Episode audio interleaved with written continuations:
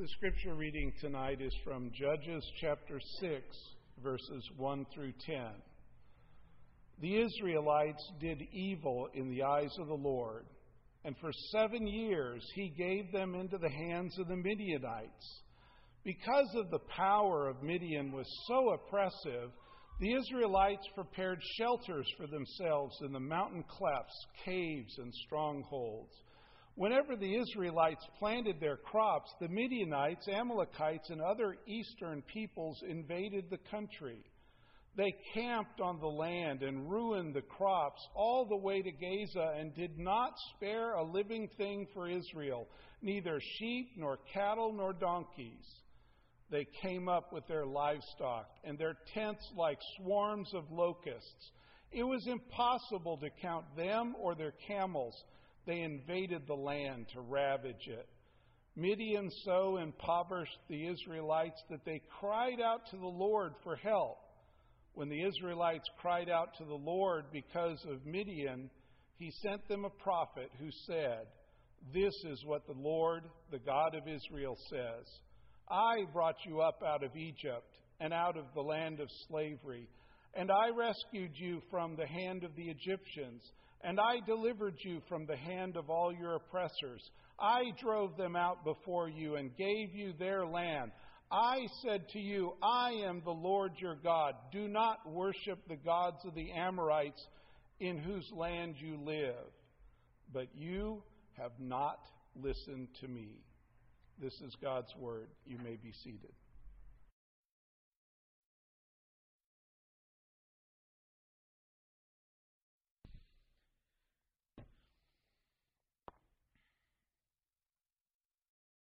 Father, thank you for this opportunity to praise you tonight, to be reminded that all over the, the Roman Empire, as your church was being established firmly in the world, that that all your people would cry together, Exsurge Domine, arise, God, arise, Lord.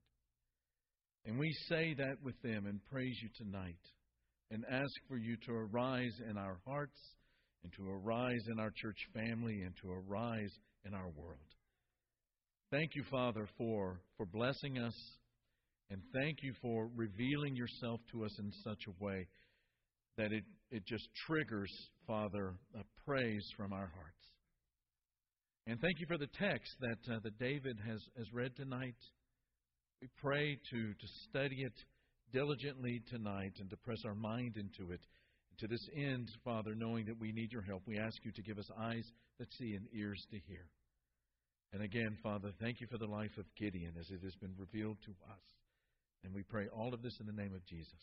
Amen It's a really interesting book that has been written called The Mistakes Were Made, but Not by Me. The authors of this book argue that our tendency to justify our actions is more powerful and deceptive than an explicit lie. They write, in regard to self justification, that it allows people to convince themselves that what they did was the best thing they could have done. In fact, come to think of it, it was the right thing to do. And so we hear people say all the time, there was nothing else I could have done. Actually, it was a brilliant solution to the problem. I was doing the best for the nation. Those fill in the blank jerks deserved what they got. I'm entitled. When researchers asked husbands and wives what percentage of the housework they do, the wives say, Are you kidding? I do almost everything, at least 90%. And the husbands say, Well, you know, I do a lot too, about 40%. Now, although the specific numbers differ from couple to couple, the total always exceeds 100% by a significant margin. And I quote It's tempting to conclude that one spouse is lying, but it is more likely that each is remembering in a way that enhances his or her contribution. Over time, as the self serving distortions of memory kick in, we come to believe our own lies little by little we know we did something wrong, but we gradually begin to think that it wasn't our fault, and after all, the situation was complex. We start underestimating our own responsibility, whittling away at it until it is a mere shadow of its former hulking. End of quote. In other words, humans would rather justify or rationalize than change. Why? Because it's easier. George Santayana wrote, Those who cannot remember the past are condemned to repeat it. This is why we are incapable of repeating of not repeating history even when we do know it. Which brings us to the end of the fifth chapter and the beginning of the sixth chapter of Judges with a familiar but always sad refrain. Judges chapter 5, verse 31. Then the Lord had peace 40 years. The very next verse, the Israelites did evil in the eyes of the Lord. Now, did evil in the eyes of the Lord is sort of a euphemism for idolatry. And the result is that God gives them over for seven years to the Midianites. Now, this is a, a, a, crucially bad situation for the Israelites. They literally have to go and live in caves out in the wilderness. The Midianites were not all that interested in political control as they were in wanting to create economic hardship by ruining crops and wiping out livestock. Basically, trying to bring Israel to its knees financially and spiritually. And so we read in verse 4 they ruined the crops all the way to Gaza and did not spare a living thing for Israel neither sheep nor cattle nor donkeys. Israel was living such a ragged existence that they cry out to God. And it's the same thing over and over again. Even though they know their history and they know the Word of God, they somehow rationalize or justify this, this downward trajectory, this slippery slope that they get on that brings them to the point that they are completely evil in the eyes of God by worshiping idols. And so they've cried out to God, finding themselves at the hands, the ruinous hands of the Midianites. And God sends in the prophet. And what is interesting is that before there's rescue, there's repentance, or what we should say is repentance before rescue. This time, God does not uh, initially send a judge. He's already done that with Othniel and, and Ehud and Shamgar and, and Deborah. This time, God does not initially send a judge to rescue the people, but sends instead a prophet.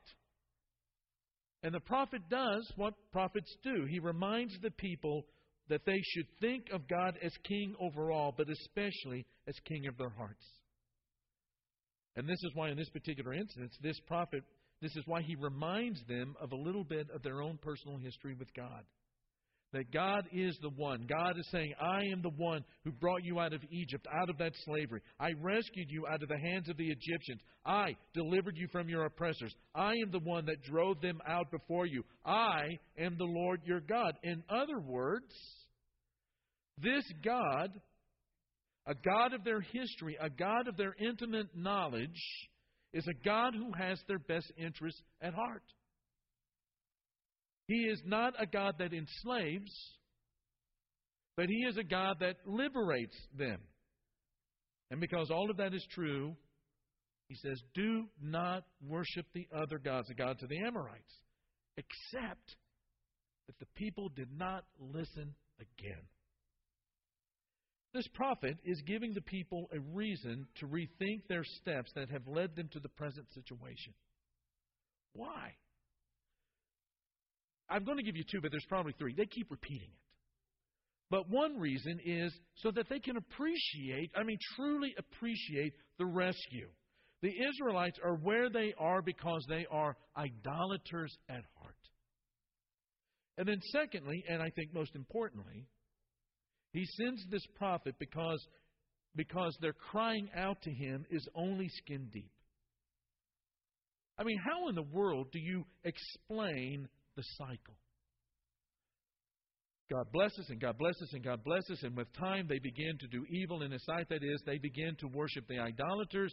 God becomes angry with them. God brings an oppressor towards, uh, towards Israel or into Israel that oppresses them and to the point where they recognize that this is slavery. This is not working out. This idol is dangerous. This idol is, is toxic. And what we need is God in our life again. And so they cry out to God, and God rescues them as He did in Egypt, but He's doing it for the umpteenth time. This is the cycle that keeps going on and on and on and on. How else do you explain the cycle except that their, their crying out is skin deep? It's time for the cycle to end, it's time for the people to repent.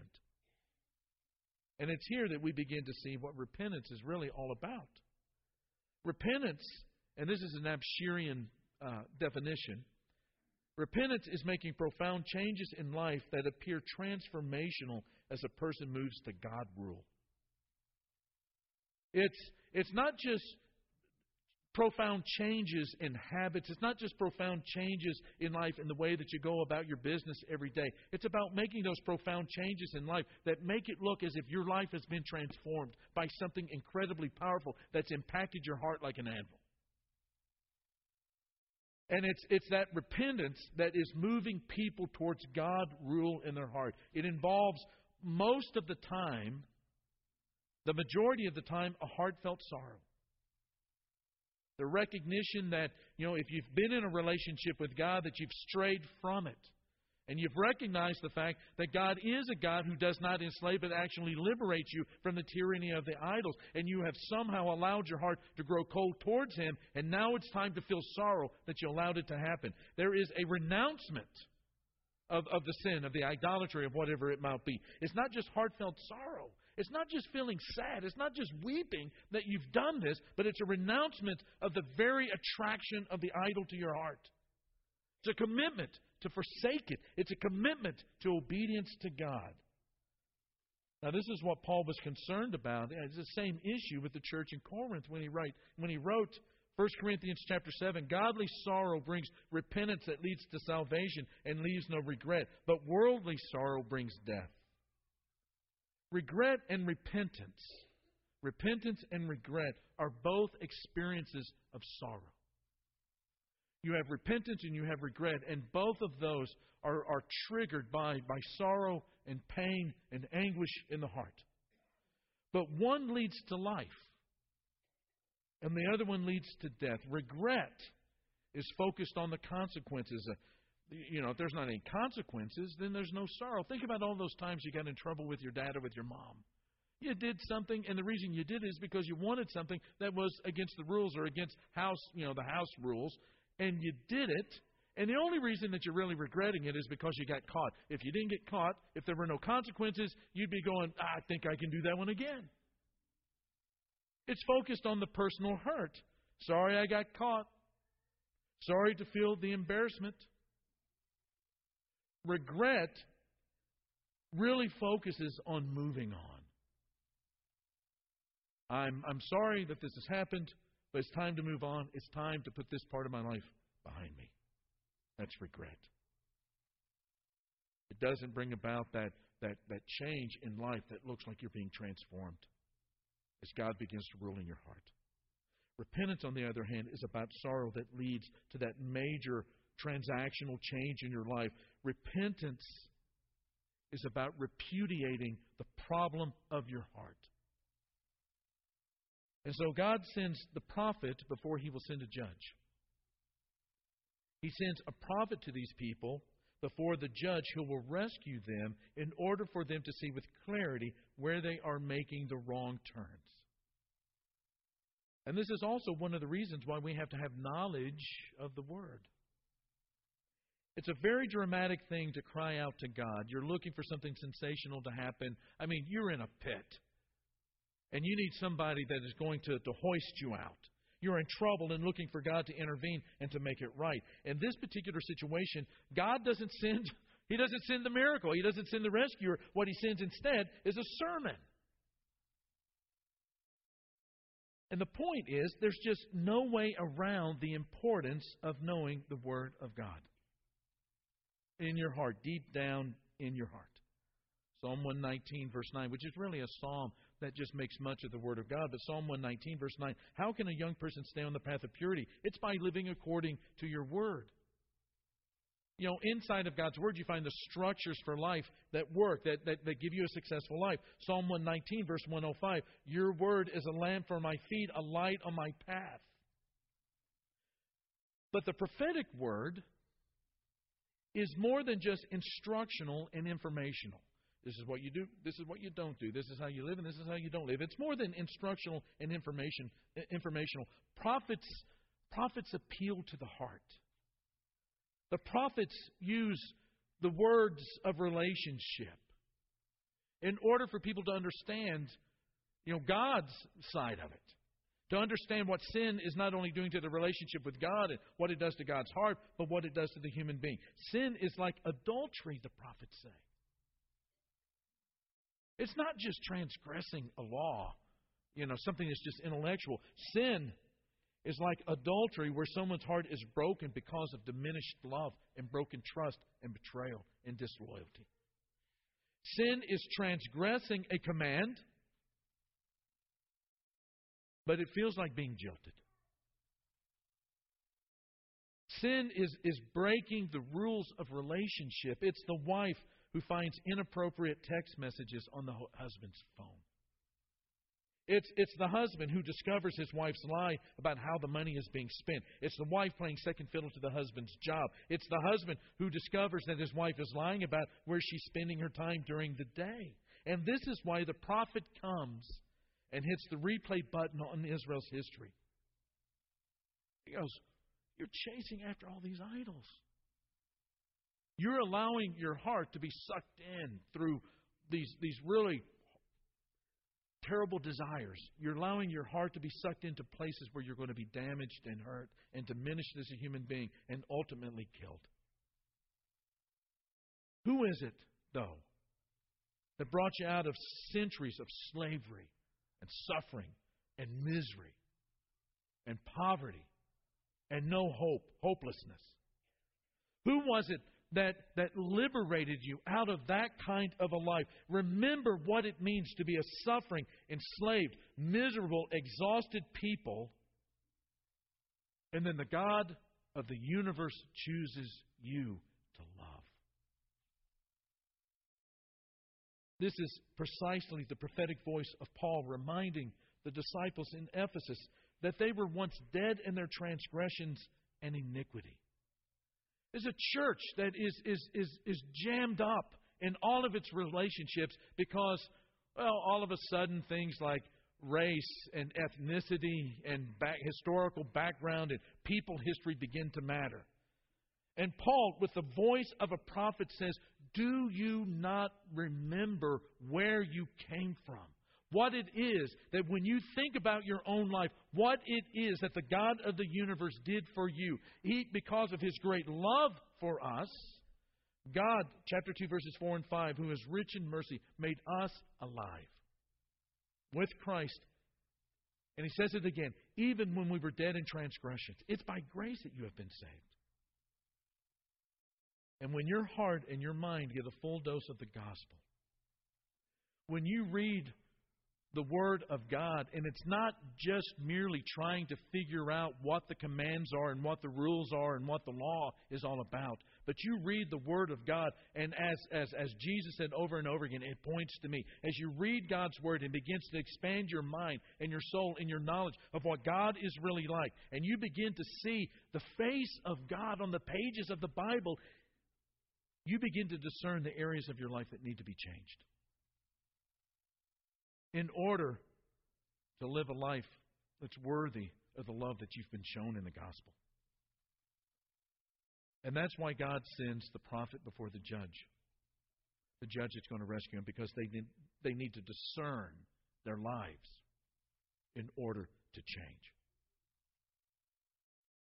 How much time each day do you think about the quality of your life as you live it before God?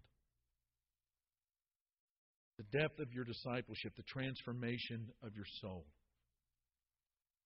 Are you like Israel during this time of the judges, still stuck into destructive patterns that there's no progress? You know, it really might be a sign that you're, you know, that you feel pretty bad about it, but not enough to repent. If you're still stuck in those patterns. What we need to develop as a people is a daily degree of self discernment. What we need, but do not get a lot of the time, is that perspective on our hearts. You know, Frederick Buechner, uh, in a book on preaching, one of the most profound books on preaching, is called uh, Telling the Truth. He says over and over again that the gospel is bad news before it's good news.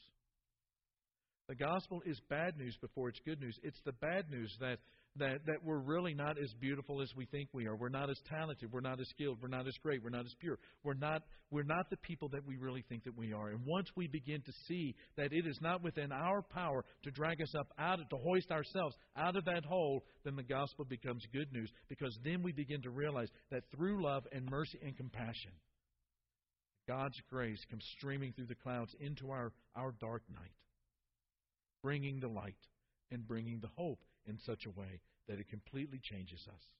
That we don't just become better people morally, but we become people of eternity.